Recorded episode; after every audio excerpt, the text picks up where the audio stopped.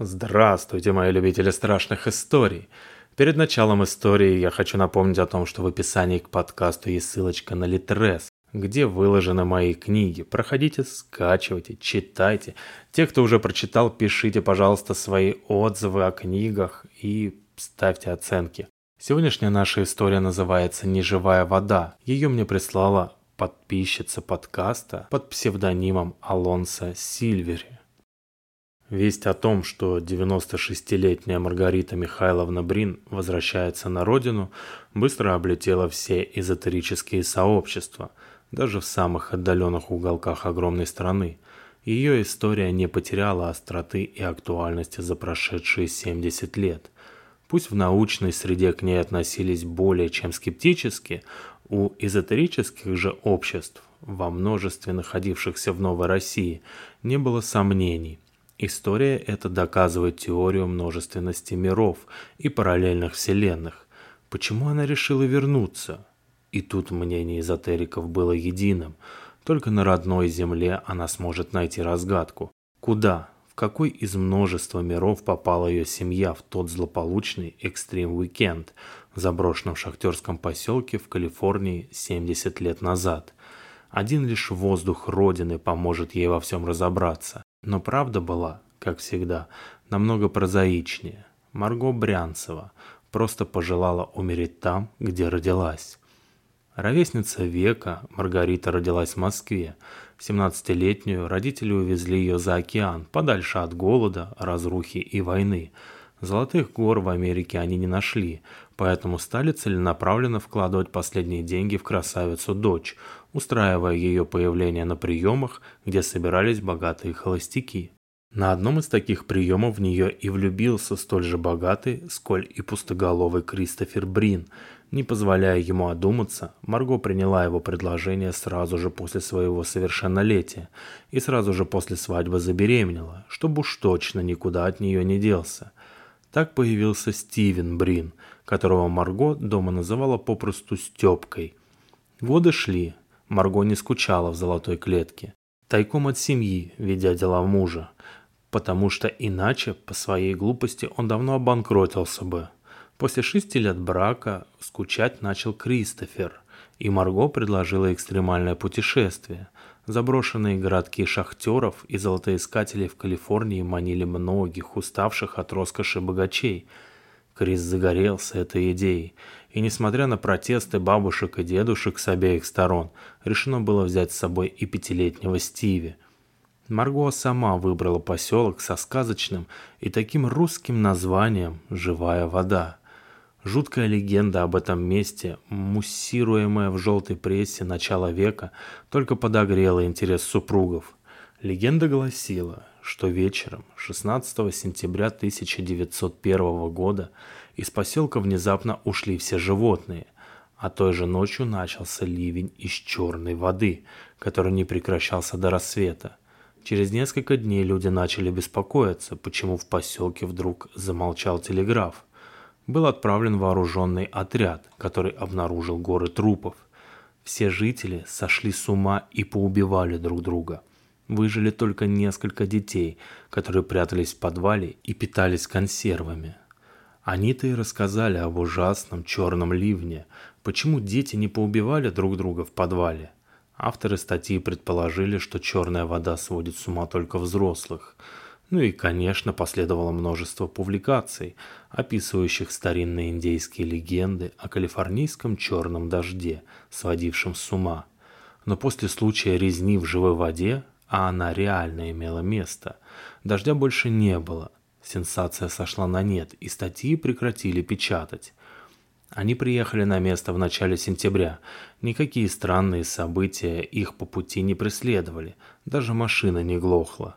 И поселок не казался зловещим. Обычный брошенный шахтерский поселок, каких сотни в Калифорнии. Одна улица, с десяток домов, бар, почта – они выбрали самый целый дом, где сохранилось все, что нужно для жилья. Мебель, печь, даже посуда. И стекла в окнах были в основном целыми. Родник с чистейшей водой, в честь которого и был назван поселок, тоже был на месте. Надо ли говорить, в каком восторге был Стиви? Да, и его родители с энтузиазмом принялись убираться в их пристанище на эти выходные. И снова ничего мистического. Обычный дом, светлый, даже симпатичный. Остаток дня они осматривали остальные дома. Вечером приготовили ужин из консервов и принялись укладываться. В доме было две комнаты. Меньшая, судя по всему, была когда-то детской – Стиви долго конючил, и в итоге родители решили, что он достаточно взрослый, чтобы спать отдельно. Мебель у прошлых хозяев была простая, грубая, ну что ж, на то и экстремальный отдых. Крис положил под подушку пистолет.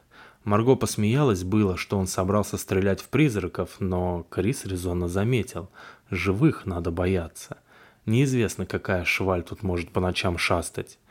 Проснувшись от шума дождя, Марго с просонья впала в ужас, увидев бьющую в окно черную воду, но быстро успокоилась. Просто обман зрения.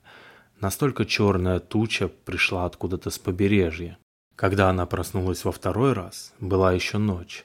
Мужа рядом не было. Позвав его сперва тихо, потом громче, она вытащила из-под подушки пистолет и медленно направилась к двери. Шум дождя и полная темнота – Дрожащими руками зажгла фонарь. Тихо всхлипнула, обнаружив, что сына тоже нет. Страх, поселившись где-то в районе горла, быстро разрастался по всему телу.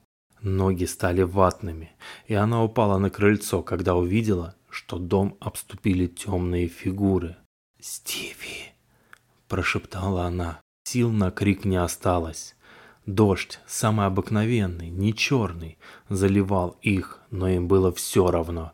Одна из фигур махнула ей рукой. Голос сына звучал будто в ее голове, а не оттуда, где он стоял. «Мама, пошли с нами!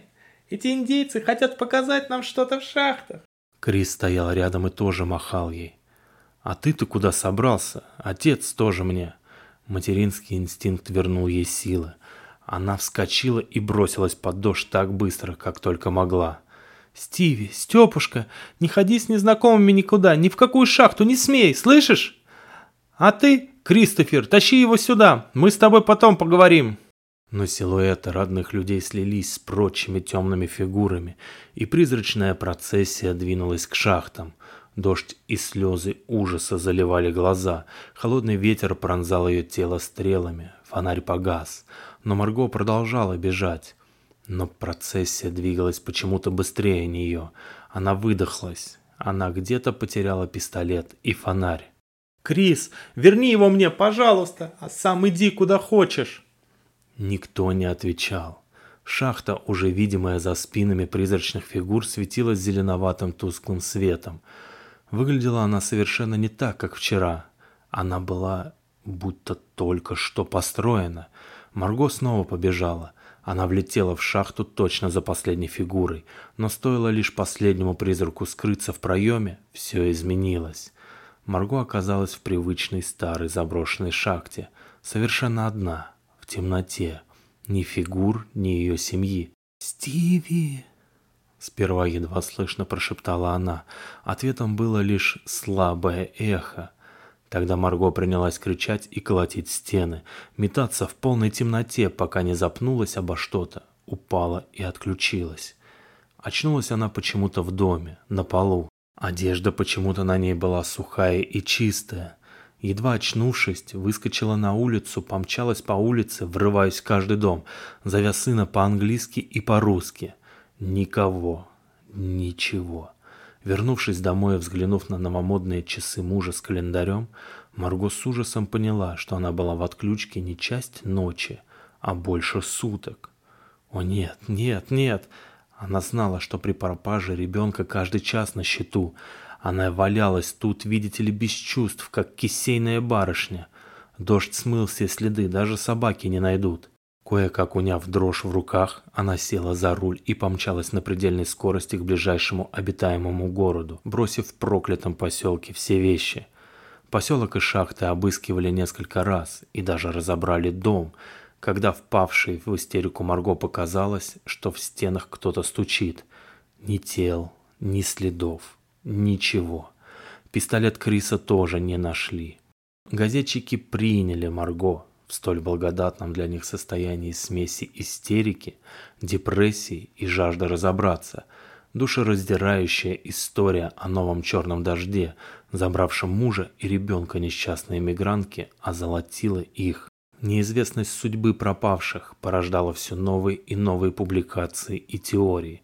Вскоре один из авторов высказал теорию о множественности миров, в один из которых затянуло несчастных.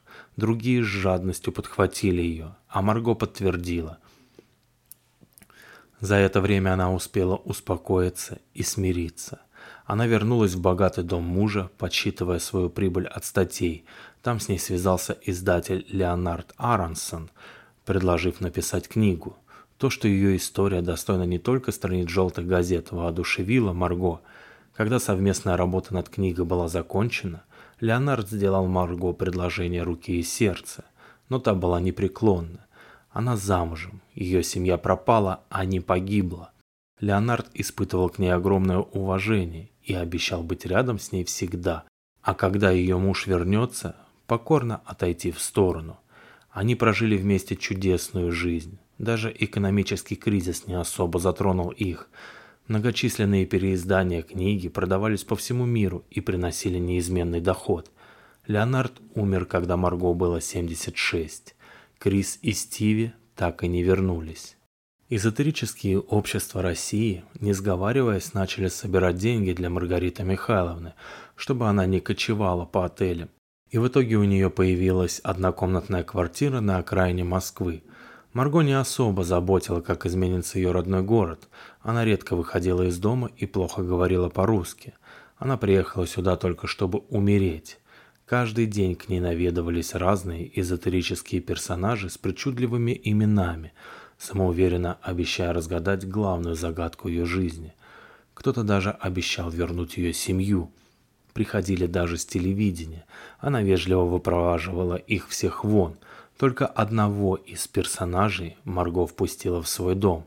Цыганка из Украины с простым именем Катя. Просто одетая, не обещала ничего. Просто предложила сеанс гипноза, который поможет вытащить все скрытые воспоминания о конкретном событии. Марго показалось, что сеанс продлился пару секунд. Она закрыла глаза и тут же их открыла – «И это все? Не спеши», — отвечала Катя. «Ночью ты увидишь сон, который запомнишь хорошо. Это и есть твои воспоминания». Проснувшись от шума дождя, Марго с просонья впала в ужас, увидев бьющую в окно черную воду, но быстро успокоилась. Просто обман зрения. Настолько черная туча пришла откуда-то с побережья. Но она вновь проснулась от шума. Это уже не вода, а ее муж — весь покрытый черной жидкостью, ходит взад-вперед. Он оставил фонарь на полу и, видимо, взял с кухни нож, которым порезал себе руки. Эти стены впитали всю кровь, всю ее боль и горечь, чтобы дарить живым счастье. Понимаешь, они кричат, зовут. Начал говорить он, видя, что Марго проснулась. «Почему ты не слышишь? Мы должны присоединиться к ним!» Марго нащупала под подушкой рукоять пистолета – я должен это сделать, понимаешь?»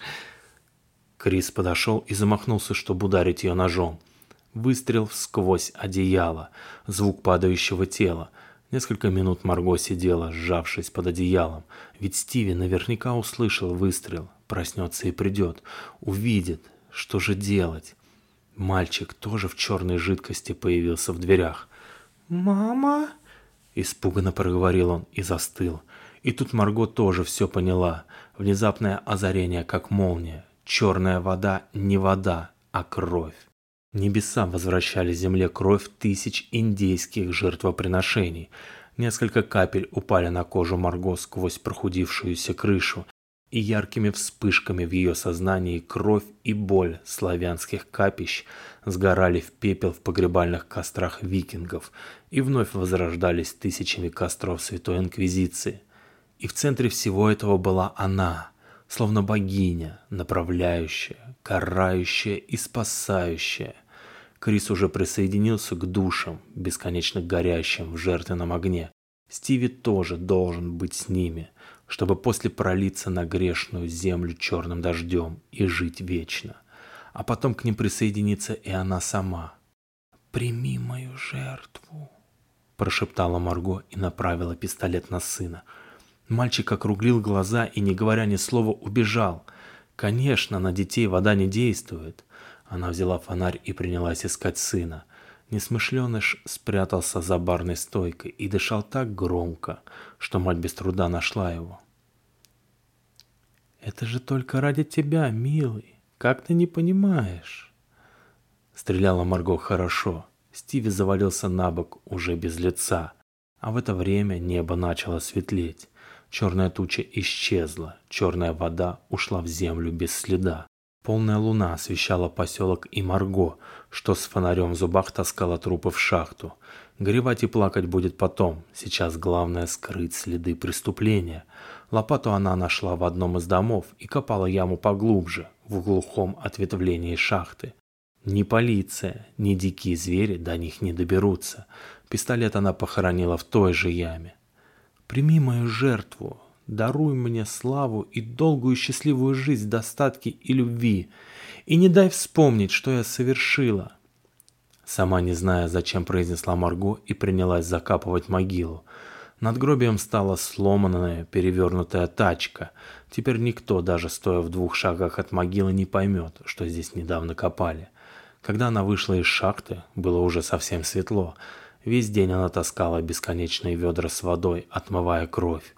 В конце концов смыла с себя всю грязь и отключилась прямо на полу, проснувшись только следующим утром, уже сложными воспоминаниями. Марго долго лежала в кровати, не в силах встать. Вот она, реальность. То, что она увидела только что, реальность, а ее красивая жизнь после той трагедии и до сего дня была сладким сном – Сделав над собой усилие, она встала, но способна была только бесцельно передвигаться из комнаты в кухню и обратно. Она сошла с ума и убила свою семью, и наживалась на этом много лет. Как с этим жить? У кого просить прощения? Кому молиться? Не рассуждая слишком долго, чтобы не передумать, она проглотила все снотворное, которое у нее было. Марго снова оказалась в шахте – Пробираясь через обвалившиеся перекрытия, она натыкалась на сгустки черного тумана. Столкнувшись с одним из них, она увидела лицо Кристофера, бросилась к нему, но туман растаял прямо перед ней. Она поняла, что вся шахта заполнена призраками. Шахтеры, прочие жители поселка, индейцы и Кристофер. И Стиви где-то здесь. Марго обратилась к одному из индейцев, который показался ей наиболее надежным – Почему я здесь? Почему я вижу все это? Потому что ты теперь одна из нас, ответил призрак. Я умерла? Старый индеец улыбнулся множеством морщинок вокруг глаз и растаял в воздухе. «Стиви! Степа!» — кричала Марго. Его баюкал на руках один из шахтеров. Он совсем как живой. Может, ее прошлый сон ложь, и сын выжил? Таком случае она вытащит его отсюда, обязательно вытащит ценой своей жизни. Мать бросилась к сыну, но неожиданно налетела на невидимую стену. Она поняла, что стену создал Крис, возникший за спиной шахтера. «Крис, пожалуйста!» Она упала на колени, рыдая. «Позволь хоть обнять его в последний раз!» «Неужели ты действительно думаешь, что тебе это позволят даже после смерти?» Холодно ответил ее муж. Ты убила его. Шахта закружилась перед ее глазами, образуя гигантскую воронку, куда постепенно затягивала всех призраков. Вот и спящая личико Стиви скрылась в черном месиве. Через миг Маронка засосала и Марго. Конец. Подписывайтесь на подкаст, присылайте свои истории на почту, которая указана в описании. Делитесь подкастом с друзьями и до новых и удивительных встреч. Пока-пока.